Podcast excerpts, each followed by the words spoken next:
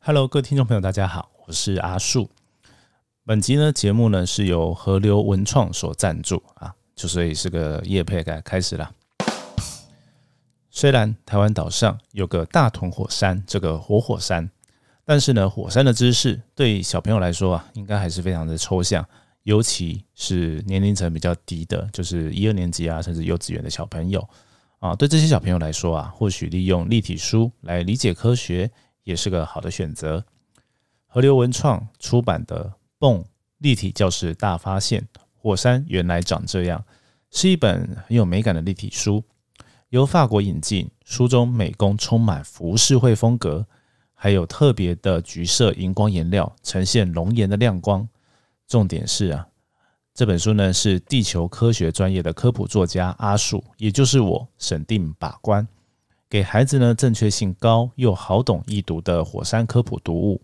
那这本书10月刚上市，如果家中有一二年级甚至幼稚园的小朋友，应该很适合哦。详情请看节目底下的说明连结。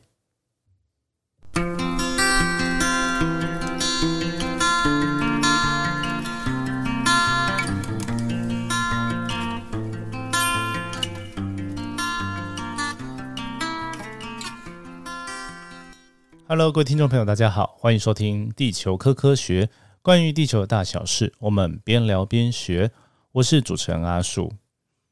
刚刚那个业配，如果有听的朋友，应该会觉得很有趣，就是阿树的那个声音跟平常不太一样。对，这第一次是用这个口播稿的方式啦，然后会推那本书，主要也就是阿树审定啦。在前几集有阿树有分享过啊，讲。关于一些科普书嘛，有一些审定的这些事情啊，像这本书也蛮特别的，它是一个国外引进的书啦。那时候呢，阿树就有接受到说邀请去审定啦。然后审这样的书啊，其实最重要的就是我们要传达正确的科学知识嘛。那所以阿树在里面其实也有看到，那有一个部分就是它里面有画石头，哦，那石头呢，它直接有什么，就是它直接标注了火成岩是哪一种。但是呢，要画的，其实我觉得那看起来，因为那本书蛮艺术风格的，我觉得太不贴切了，所以呢，我就建议啊，出版社可以把它拿掉，就是你只描述这个石头的特征啊，你不要讲说它是什么岩，因为这看起来一点都不像真的。如果你有看过真的石头的话，啊，但除此之外，其实这本书我觉得它算蛮用心的，因为它讲的就是很多周边的一些故事啦，对。所以蛮特别的啊，大家有兴趣可以先从网络上面看一下啊，那个链接里面也有，然后还有一个YouTube 影片啊，有大概给大家看了一些里面的样子啊，大家可以去参考。这书是年龄层比较低的啦，哈，对，那跟大家分享到这边啦。今天其实为什么要刚好有这个业配，就是因为今天刚好讲那个大屯火山啊，那大屯火山啊，它其实应该说。先讲一下哦，今天这个主轴啊，可能会是一个我去参观大屯火山的 Open House 的心得。好，那它是在大概我想一下，它10月应该是23号吧？对，23号那天有办一个 Open House， 就一天啊。那大屯火山的这种 Open House 啊，它跟气象局那个或者是地调所不太一样，他们都是气象局或地调所，它是成立啊几周年的那个局庆或者是所庆。然后去公开给大家看看里面是有些是什么就是有点科普的意味啦。那这个大屯火山观测站还有 Open House 呢，是串联那个一个就是跨季的科普活动一个叫 Kiss Science 科学开门的一个活动，应该是我记得好像是国科会那边，然后就是有一些科教的大头去主办的。好。然后就会有很多场馆啦，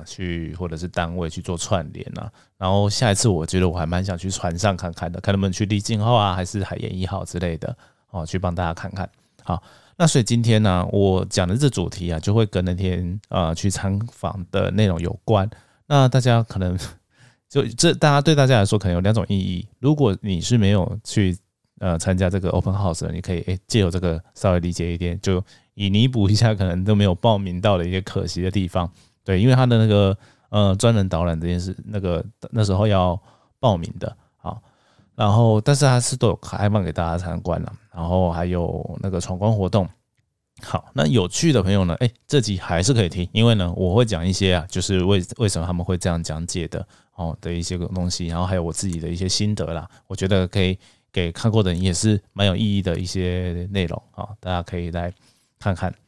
听听啊，不是看看。好，那好，进入重点了，终于我们要来讲这个大屯火山的 Open House 啊。大屯火山观测站先跟大家介绍一下，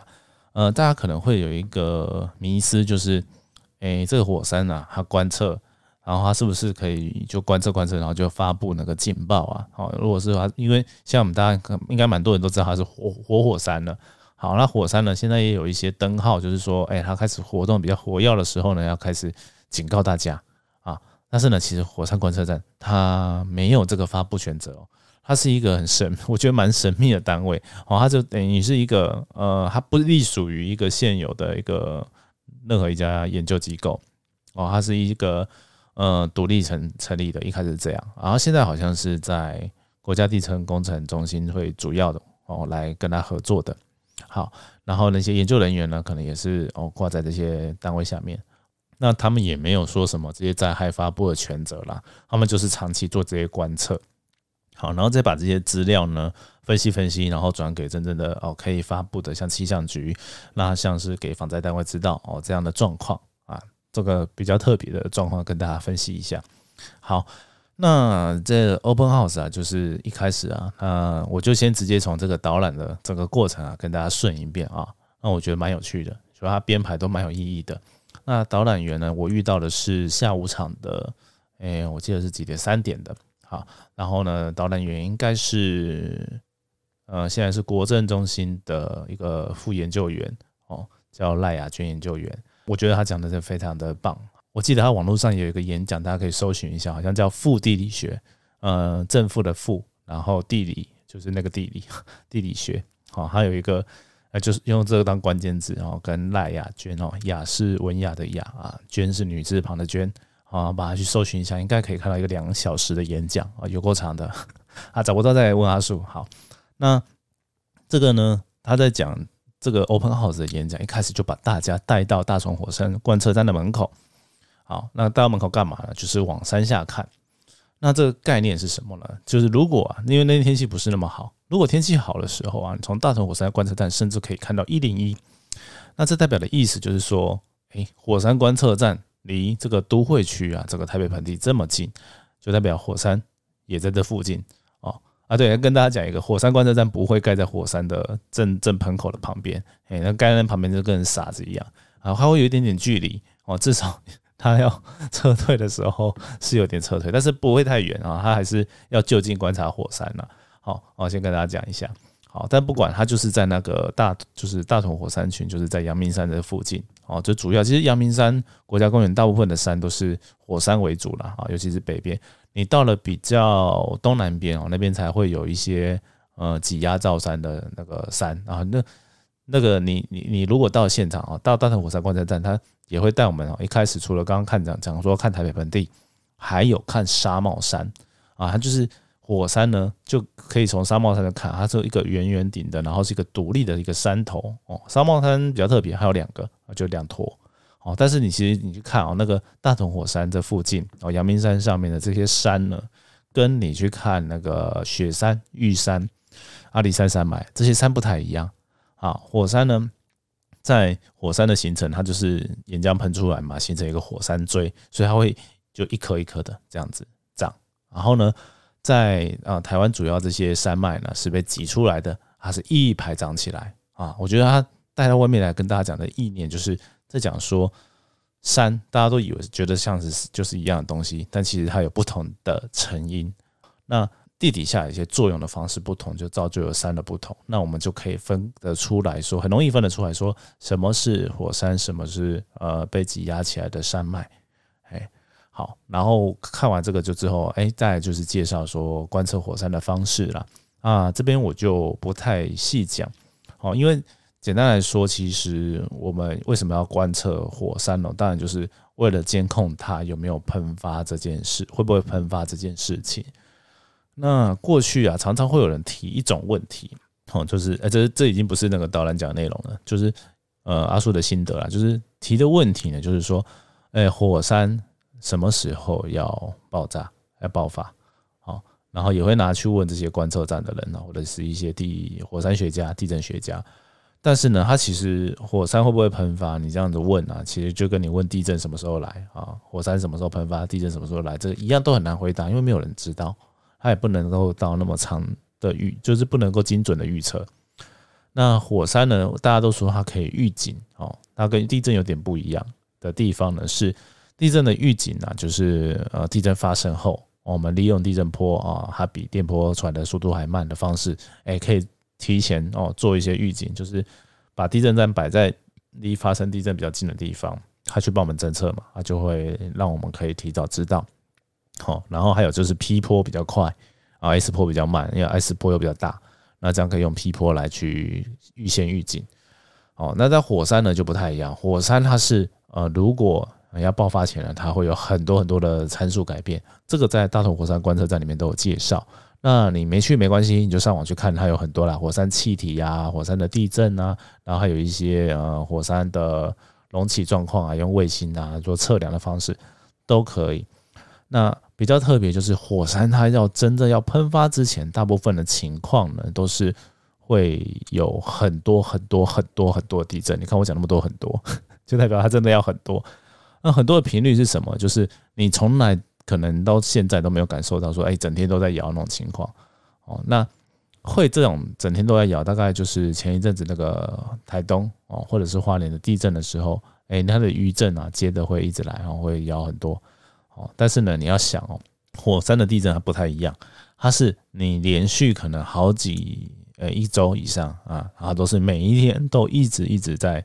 摇动哦，你都会有感觉到大大小小这样的地震。那尤其是啊，如果到时候真的大同火山接近要喷发之前啊，台北人都一定会有感觉的啦。对，就是这个不可能不会被发现哦。那你会说为什么以前那庞贝城的那个状况啊，为什么会被那个火山掩埋，他们都不会发现吗？啊，确实，因为他们可能没有那时候没有观测仪器，那时候也没有火山的一些科学知识，所以他还真不知道，那边有个火山要爆发，然后呢，火山的碎屑流会流到这个庞贝城里面。但是台北这边那个大屯火山不太一样，因为我们都现在开始都知道了嘛，然后一直在监测它，所以应该就会先发现。好。所以这件事情啊，就会牵涉到说真正的问题啊。我刚刚讲到嘛，就是你和人家很多人问说火山什么时候爆发啊？问题不是这个啦，是如果它我们有一套可以预警火山的方式的话，可以知道说它即将一个月内一个礼拜内，它会有可能要喷发的很严重的时候，这个防灾单位、救灾单位该怎么样去因应，该怎么样去疏散民众？好在啊，现在其实开始啊，像台北市、新北市都会有针对大屯火山的一个目前的科学的认知啊，去做一个模拟啊，去做一个观测的防灾的计划。那我觉得有这样的情况呢，其实你就可以稍微比较安心啊，因为其实有这应对方法，其实是有机会去让大家避开这些灾难的。举个例子啊，譬如说像那个之前日本也是啊，九州那边嘛，它也有一些应到火山的喷发。那在喷发之前，其实大家会把它测得很远。九州其实是一个有很多火山的一个岛，那而且有个大火山的一个岛屿啊。那这个火山要喷发之前啊，其实大家就会监测到，然后就会把当地的居民去疏散。所以其实大概就是你那边房子如果真的被这些火山的碎屑啊或熔岩弄到的话，它确实会损坏，它会有一些灾害。但是呢，对人身的安全呢，其实是相对比较好能够掌握的。对，那大概我觉得可以比喻的就是跟你预期台风会登陆这种感觉是一样的啊。火山大概就是这一种的灾害类型啊，它只是说它产生的灾害不一样，是产生那种火山灰嘛，火山灰就是很细很细的这个灰啊，那火山灰有点可怕它是很锐利的一个物质你想象中就是。被炸开的火山，然后喷出来，像烟一样啊，再到你的身边啊，那个锐利的物质其实我们吸入不好啦，然后甚至对什么不管是飞机或汽车引擎要进去的话，那个引擎会损坏，会不好，所以这是火山灰。好，然后还有火山的碎屑流哦，那就是比较靠近火山的哦，它会像土石流，有点像土石流感觉，但是呢，土石流是因为下雨嘛，然后石头跟水哦，经由水的润滑去当作载体去整个滚下山来。但火山碎屑流呢，主要就是火山的气体，然后跟火山灰啊，然后比较重的一些火山碎屑一起滚到山下来。哦，那速度其实好像我记得好像比土石流在更快，因为你毕竟它的载体是空气，它其实更轻啊。对啊，那火山的那些碎屑的石头啊也比较轻，因为里面充满了火山气体的气孔。哦，那这个就是比较可怕的东西。好，那再来就是火山的熔岩，熔岩就是融化的岩石。好，那大家有人常讲啊，熔岩跟岩浆啊有什么不一样吗？啊，大家很简单的记忆。岩浆就是还没喷出来的东西，就是岩浆哦，一样也是岩石融化啊，喷出来开始在那边流来流去的啊，叫熔岩。然后呢，它凝固的话，就是也会叫熔岩，所以喷出来之后才会叫它熔岩哦啊，不然的话呢，在地底下还没喷出来都是叫它岩浆啊，所以我们在地底下如果有岩浆库啊，它就是一个火山的一个证据啦。所以呢，我现在带到就是说。我们当然也还是要讲一下说，为什么大屯火山它是个活火山？哦，那在讲解的时候也有讲嘛，它就有两个定义嘛，一个就是经由定年知道说啊，它在10000年之内有喷发过。哦，那现在可能都知道大屯火山的一些证据，就是几千年之内都有喷发过的证据。然后从那个火山灰啊，然后跟有火山灰的那一层里面去找那些树木啊，去做碳14的地年可以知道。好，然后岩浆库呢，它如果会有一些活动啊，它就会产生一些火山的地震啊，也从地震波有看到。那甚至呢，之前一阵好像从那个穿过地底下的一些地震波的研究啊，就发现到说，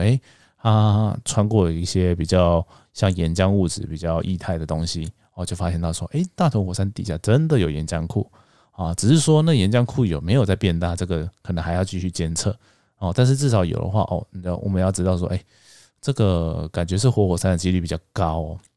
那这时候啊，我们就会知道啊，其实活火山啊，你要去定义它是活火山、休眠火山或者是死火山啊，其实。就是怎么讲？应该说，随着科学的证据越来越多，我们可能会把它改变哦。我们对它的认知，通常你已经认识它是活火山的，是不太会改变了啊，不会由活的变成就是死火山。但是呢，那个休眠的，你认为它可能很久就是喷发几率比较低的哦，它有可能会升级成活火山，就像大屯火山就是这个例子。再来呢，就是。我们中文都会叫它死火山呐、啊，但我觉得那个英文啊，我最近看那个英文讲火山的科普的、啊，它比较贴切，它用灭绝那个词哦来形容这个火山哦，死火山，所以它就是说灭绝，就是说，它本来真的曾经是火山，只是它就是岩浆库已经被消灭了，就是不在了，我们看不到它了，用各种观测方法都看不到。这种情况啊，它真的就喷发几率非常低，除非不知道从哪儿再窜来一坨岩浆哦，才有可能，而且那个可能不会很快。对，那当然是不是几率不为零，但是它就是会相对比较低，所以那个东西我们中文会常常会叫它做死火山。好，那或者是一种就是你可能已经被其他的那个地质作用给盖过了的一种火山。举个例子，台湾的海岸山脉就是。花东有纵谷嘛，一侧就是中央山脉，然后靠海那侧就是海岸山脉。最靠东边的这一条，它以前呢是一个岛湖，岛湖呢就是火山形成的，就一块一块岛。我们现在如果去看那个兰屿啊、绿岛，他们都是有像绿岛有一些温泉啊，就是以前都是火山所形成的。那这些岛湖呢撞到台湾本岛之后，被抬起成海岸山脉。所以这些山呢，它以前啊，其实都是一座一座一座的火山，它只是呢，随着这个板块作用啊，菲律宾海板块啊撞上欧亚板块的时候呢，被挤到这个陆地上来，挤到台湾岛上来了。所以呢，这一群啊，真的就是死透了的火山。我才觉得这样子应该大概比较好理解啊，因为他们这个上一次可能都好几百万年前喷发了，这个我们科学家几乎就可以。已经是 99.9% 以上了，都认为它不可能再喷发，因为根本你没有火山岩浆的来源的可能性啊。对，在那边其实都已经板块挤在那边一坨了，地壳啊它就变得很厚啊，那很厚啊，岩浆其实长不太上来，而且那个 地温梯度就是随地底深度的那个温度，其实那个地方反而会比较低一点点，对，比较特别是这样。好，我好像岔题了一下下，那没关系，就是我也切记给大家知道一些这火山的一些定义，我觉得还蛮不错的。所以呢，这个在讲解的时候啊，他就讲这些火山的基本定义啦，啊，但是没有讲像我这么细这么多啦，因为其实总共讲解才30几分钟、40分钟。再来啊，那个赖雅娟研究员啦，就带我们去看那个即时监测系统。好，有一间呐，它就是在监测那个火山的即时的监测系统，把它秀出来给大家看，然后从电视上面可以看到，啊，就是投影在电视上。好，那包含了就是一些地震的资料。好，那时候呢，我觉得讲一个概念蛮简单的，就是我们怎么知道说，因为地震仪啊，你摆在那边其实非常灵敏哦，其实人走过去啊，车子开过去啊，附近的地震仪其实都会收到哦。那你当然要那么灵敏，你才有办法收到很微小的地震嘛。好，但是呢，地震跟这个杂讯啊，所谓杂讯就是人走过、车走过的这些讯号啊，有没有办法分开来？其实有个很简单的方法。就是啊，我们在那附近摆了很多很多地震站，对，但是你车子会影响的范围呢，就是了不起，